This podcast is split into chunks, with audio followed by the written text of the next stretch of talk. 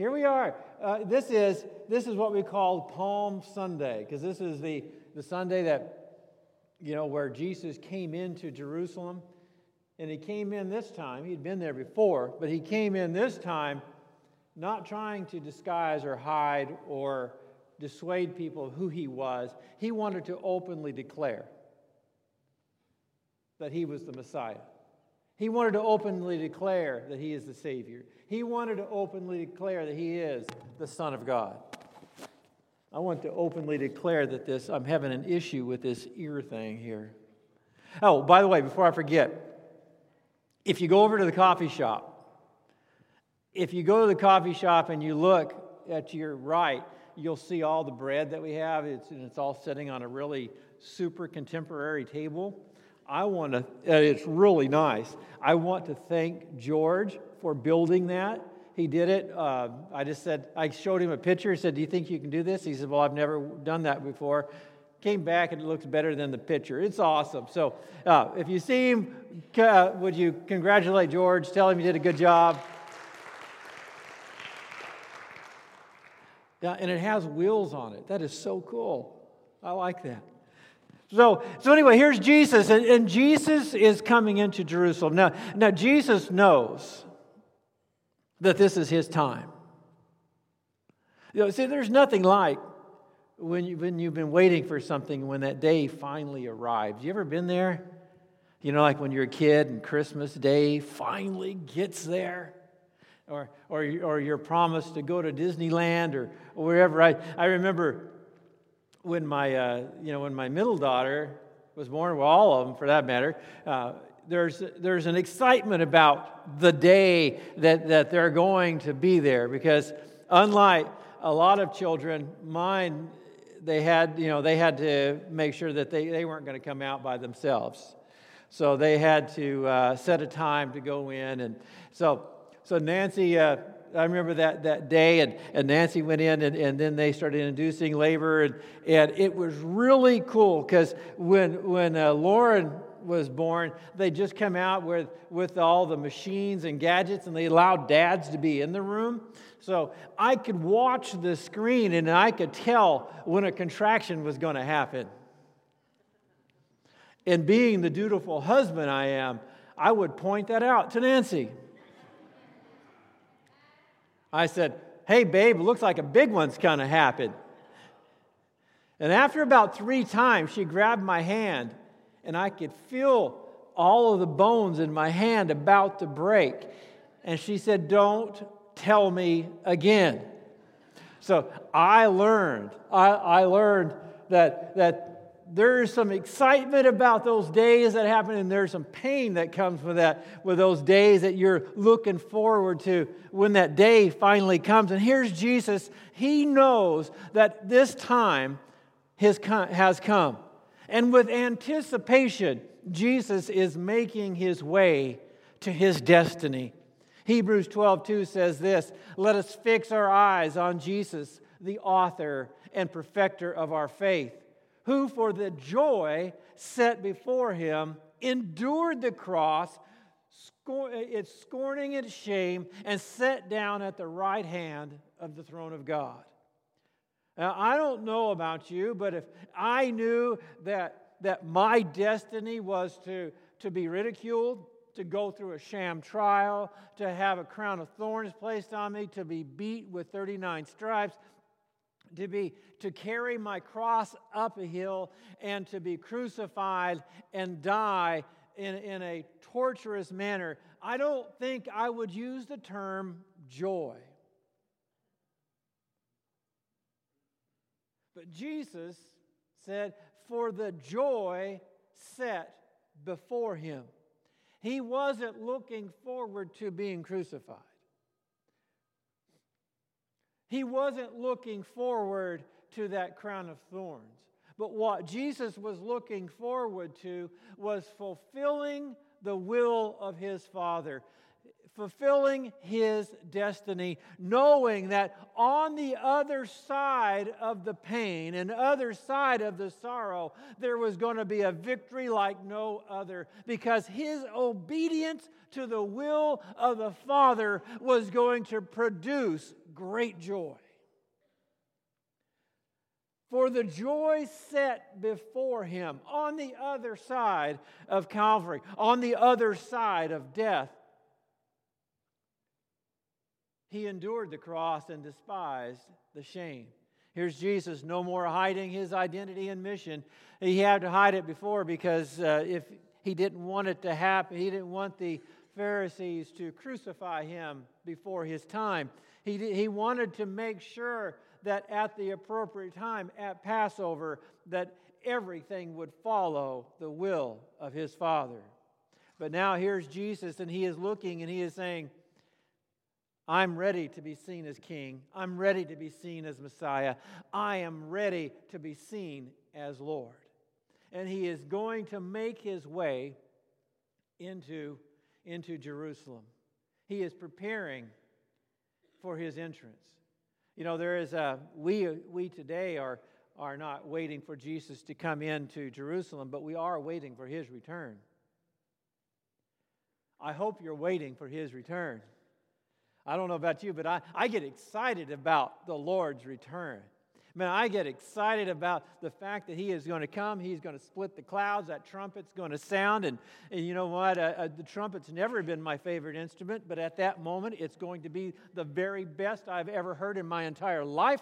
And I'm going to rise to meet the Lord in the air. We're going to be transformed. We're going to spend the marriage supper of the Lamb with Christ, and he's going to come back for his church. Then after the millennium, he's going to come back with his church. We're going to get to see an angel pick up the devil and throw him into a bottomless pit. We're going to get to rule and reign with Christ forever. I get excited about that. And there's a couple of things that need to happen. And the same things that need to happen for the Lord to return are the same things that needed to happen when Jesus entered Jerusalem. And I want to talk about those things. I want to talk to you about that blessing of obedience, being obedient to the Lord. Have you ever been disobedient to the Lord? I found out the other day that it's Jessica was in a class and it's. And it's on different cultures and ethnicities, and so she has I don't know, a variety of different ethnical groups in the class, and they were talking about how moms discipline.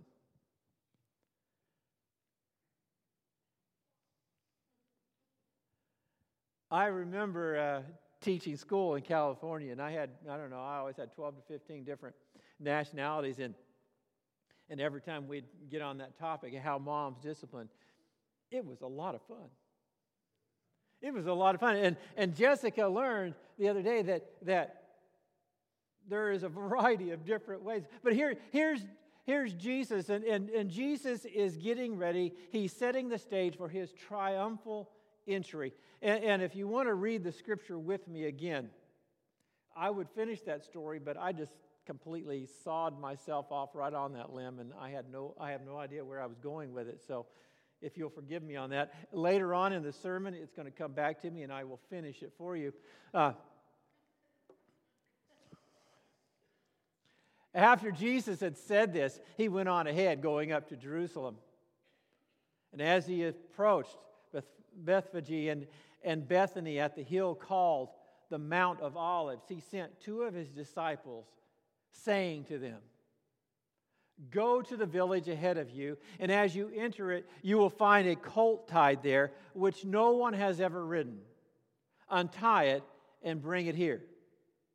If anyone asks you, 'Why are you untying it?' say, 'The Lord needs it.'" Those who were sent ahead went and found it just as he had told them.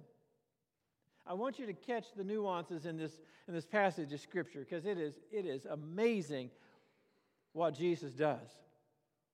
And as they were untying the colt, its owners asked them, why are you untying the colt? I love that. I love this passage of Scripture, because here's some disciples. We don't even know who they are. We're not given their names, but they just go and they do what the Lord asked them to do. And they replied, the Lord needs it. They brought it to Jesus, threw their cloaks on the colt, and put Jesus on it. Here's where I really want you to really focus on this passage of Scripture. And as he went along, people spread their cloaks on the road. And when he came near the place where the road goes down to the Mount of Olives, the whole crowd of disciples began joyfully to praise God in loud voices for all the miracles that they had seen. Blessed is he who comes in the name of the Lord. Peace in heaven and glory in the highest. See, Jesus needed to fulfill Scripture. Jesus knew in his triumphal entry that in Zechariah 9:9 it said, Rejoice greatly, daughter of Zion. Shout, daughter Jerusalem. See, your king comes to you, righteous and victorious, lowly and riding on a donkey, on a colt, the foal of a donkey. See, before Jesus ever rode into Jerusalem, it was prophesied that Jerusalem's king, that the king of Israel was going to ride in on a donkey that had never been ridden. And there's two things in this passage of Scripture that I want to point out to you. One is that Jesus needed a donkey that no one had ever ridden on. The other is he needed to be recognized and worshiped as king. When it says, Rejoice greatly, daughter of Zion, shout, daughter of Jerusalem. Now, I want you to look at both of those, and I want to talk about both of them. Both of them were needed to fulfill Scripture. Both of them required obedience. Worship required obedience. Receiving the foal of a donkey required obedience. Jesus said, the Scripture said that Jesus sent two disciples. Doesn't tell us what their names are. We're not given that. All we know is two people that were disciples or teacher or students of Jesus. Jesus calls them over and says, I want you guys to go over here. And you have to understand what Jesus is telling them. He said, guys, I want you to go over here to Bethany. I want you to go into the town, and you're going to find a donkey and with a foal. I want you to just untie them and bring them to me. And when they ask you, hey, why are you untying that colt? He said, just tell them the Lord needs it, and they'll let you have it. I'm going to try that at a car dealership tomorrow. Wouldn't that be great? Hey, the Lord needs this car. He wants me to drive it. So, but look at what these disciples were instructed to do. They were instructed to go into a town where they didn't know people. They were instructed to take a donkey and a foal that did not belong to them. They didn't even know who it belonged to. And when they received the donkey and the foal, that they were asked, why are you taking stuff that doesn't belong to you? And their only reply was, hey, the Lord needs it. And they let him go. Now, if you look at some of the commentaries on this passage of Scripture, there are some that believe that Jesus had prearranged to receive that colt. Scripture doesn't tell us whether Jesus prearranged or didn't prearrange. I kind of believe he just kind of did what he did divinely, as Jesus always did divinely. Because when the apostles needed to pay their taxes, Jesus didn't go over and just stick a coin in a fish's mouth and say, hey, here's a good fish. Open its mouth and see what's in it. He didn't prearrange somebody to say, hey, go catch this fish and put a coin in it. Jesus said, just go fish. And when they went and were fishing, they opened the mouth and found the coin. A miraculous Jesus was always able to do the miraculous, the divine.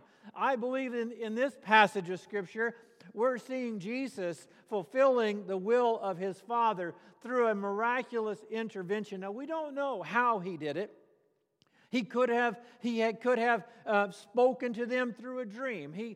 We don't know. The Scripture doesn't say, so it's not an important detail in this passage of Scripture. What is important is Jesus knew that the donkey was there, knew that the foal was there, knew that his disciples, he was going to send his disciples, and his disciples needed to act in obedience.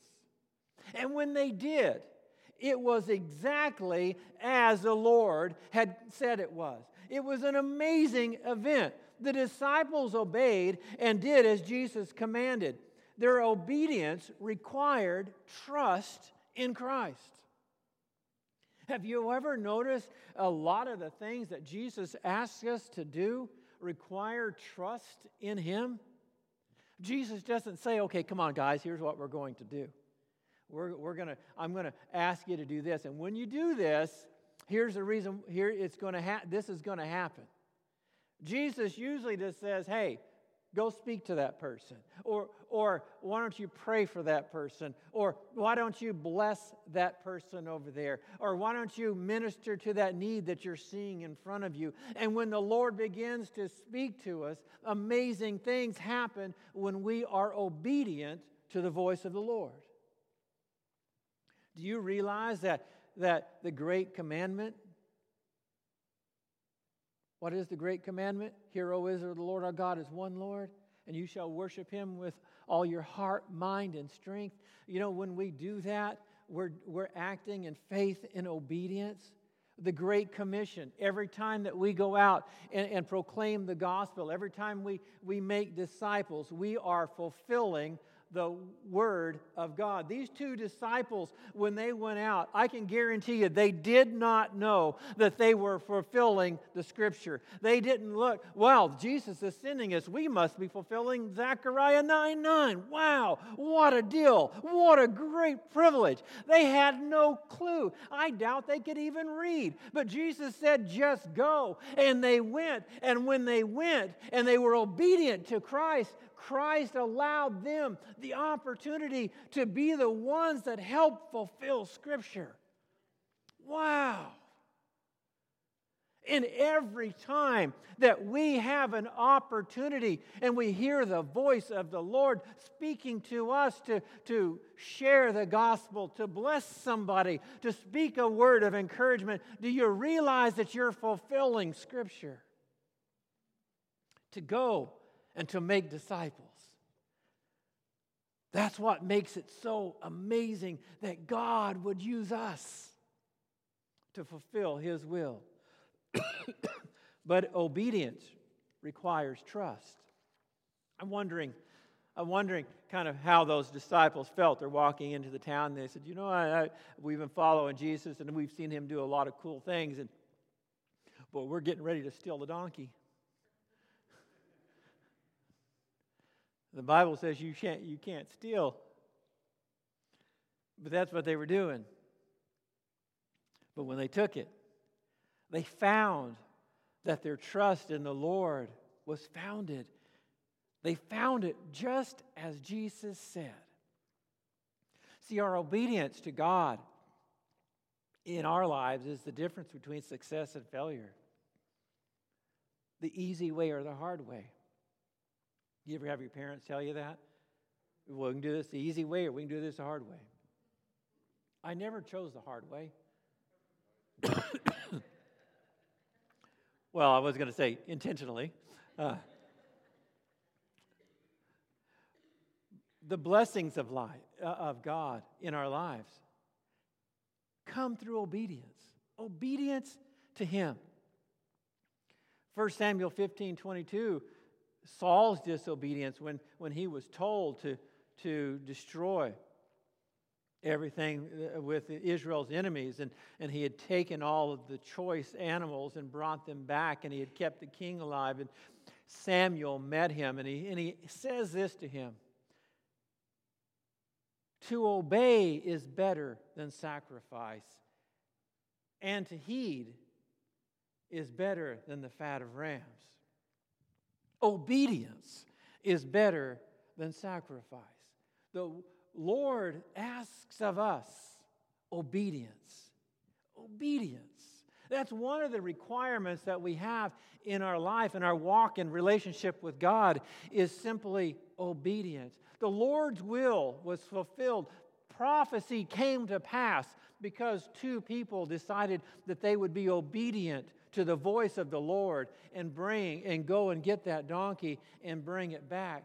Every time that you and I are quick to respond to the voice of the Lord in our life, that we are quick to respond and obey the gospel of Jesus Christ, something amazing happens in us. We are fulfilling the Great Commission every time we're sharing the gospel, the good news of what Christ has done. Did you ever realize that you are helping fulfill Scripture?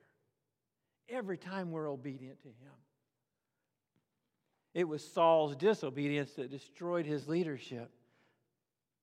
But obedience always brings blessing. Here's where I want to get. Notice in the passage of Scripture, I'm going to back up, because I really want you to see this.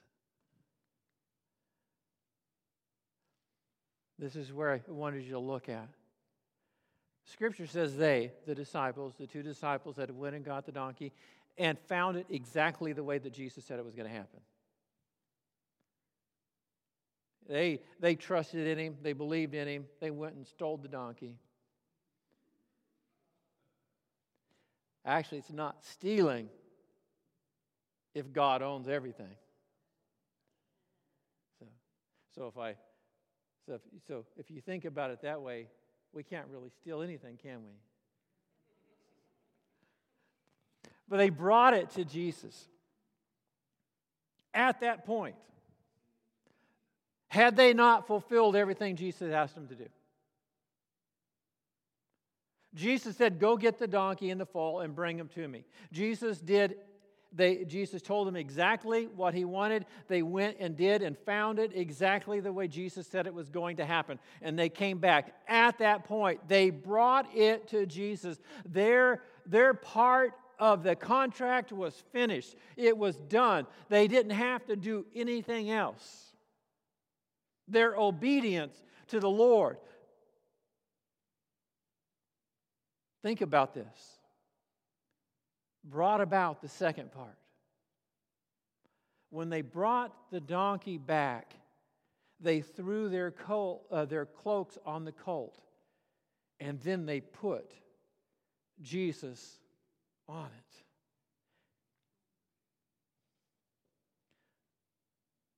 Their obedience to what the Lord had asked them to do, and the results of what happened and transpired, brought about worship in their life. And they willingly took their own coats, put it on the donkey, placed Jesus on him, and began to worship him. Worshipped him as king. Worshipped him as Messiah. You know, obedience always comes before worship. I never worshiped the Lord until I was obedient and surrendered my heart to him. And when I found the joy of having my sins forgiven, I worshiped him. See, worship always follows obedience. These two disciples that went, and they came back, and they were obedient, and there was something that just welled up within them, and they were just destined, and they were encouraged within themselves to begin to worship the Lord. See, Christ set the environment, but the disciples chose to worship. God, in his divine nature, in his divine character, has decided to create humanity with this thing called free will. And I look at this passage of Scripture, and I see where Jesus set the table, and he brought about the environment for those disciples to worship. But the Scripture says that Jesus didn't make them worship. God will not make you worship. It is a choice that you have to make. Jesus needed those to worship him so he could go into Jerusalem in the triumphal entry. But he did not, and in his divine economy has chosen to allow people to worship him that will freely worship him. Scripture tells us that God doesn't hear sinners. But if anybody be a worshiper, God hears. That doesn't mean we've all sinned. We're all sinners to a degree. That just simply means God doesn't hear those that are devoted to sin. What is sin? Sin is disobedience to God. But a worshiper, God hears. Well, how do you become a worshiper? Through obedience. You obey, and then that spirit of worship will just well up in your heart. When you're obedient to the gospel and you're forgiven of your sins, you will worship the Lord. When you do what the Lord has asked you to do and you fulfill what the Lord has asked you to do, there is a spirit that will rise in you that says, I have to worship God for his goodness and for his greatness. You ever trusted in the Lord? You ever trusted in the Lord to provide for you, or to provide for your family, or to provide for your children, or for your parents, or whoever it may be? And when the Lord provides, do you not worship him? Because worship comes through obedience. The disciples voluntarily worshiped Jesus. They voluntarily threw their coats on him. Jesus didn't command them to do that. They voluntarily did it. And when it's really amazing, when they did it, others began to do it, because worship is contagious. You get somebody that really worships God, and it's contagious. It starts going to other people. And before long, you have a whole group of people that are worshiping God, because worship is contagious. Because when one or two or three people begin to experience the joy of worship, other people want the joy of worship. If you really want to transform your family, become a worshiper of God. If you want to see your community turned right side up for Christ, become a worshiper of God. If you want to see your nation to see Christ come in and take over, become a worshiper of God. And the only way that you can become a worshiper is by obeying his word. By obeying his word. We became worshipers by obeying the gospel. John 9:31. We know that God does not listen to sinners. He listens to the godly person who does his will. Worshipers require obedience. The secret to Christ's triumphal return is simple obedience to what he has asked us to do. What has he asked us to do? To love him and to love our neighbor as ourselves. To fulfill that great commission. What is that great commission? Is it not loving your neighbor as yourself? Is it not allowing the love of God to overwhelm your heart? And reaching out and being obedient? I will promise you this. If you've ever led anyone to Christ, notice I didn't say save, because we can't save anyone. But if you've led someone to Christ and they have given their life to him, there is not a better feeling in the world. To know that somebody's name is written in the Lamb's Book of Life because of your obedience. Obedience always results in worship. Would you stand with me? Sam, would you please come? There is a blessing of obedience for each and every one of us.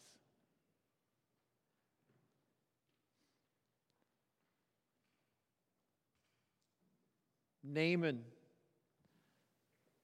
was obedient. All he had to do is go down into a muddy river and dunk himself 7 times. That must have really hurt his pride.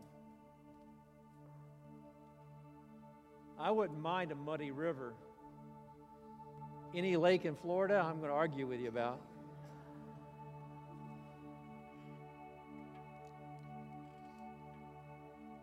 Can you imagine? What would you do if the Lord spoke to you today and said, hey, all the problems that you're having, that you're facing right now, all you got to do is just like go down to the lake right out here and just kind of dunk yourself 7 times. 7th time when you come up, it's all resolved.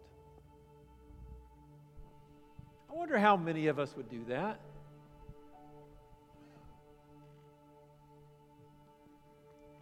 I mean, you know, the prophet of the Lord, he told Naaman, just go, and all this is all you got to do. Dunk yourself 7 times. Do you realize he wasn't going to do it?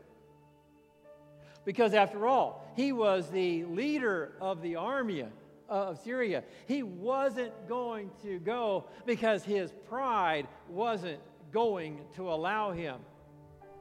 He was dying of leprosy, was given the solution, but because of his pride and because it he didn't comprehend it in his mind, because dunking yourself in water cannot get rid of leprosy. Can I tell you, there wasn't anything magical about that water? Not a thing magical in that water. There wasn't a little parasite that came, and or bacteria that came and took away the leprosy. There wasn't the right amount of chemicals in the water. When he drank some of the water, it didn't. None of that had anything to do. It was not the water that took away the leprosy. It was the obedience to what God was asking him to do. Can you imagine the joy he had on that 7th time when he rose out of the water, looked at his skin, and the leprosy was gone?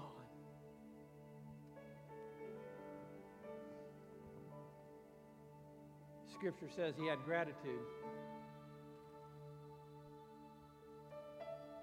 In here, through simple obedience. And that's all the Lord asks of us.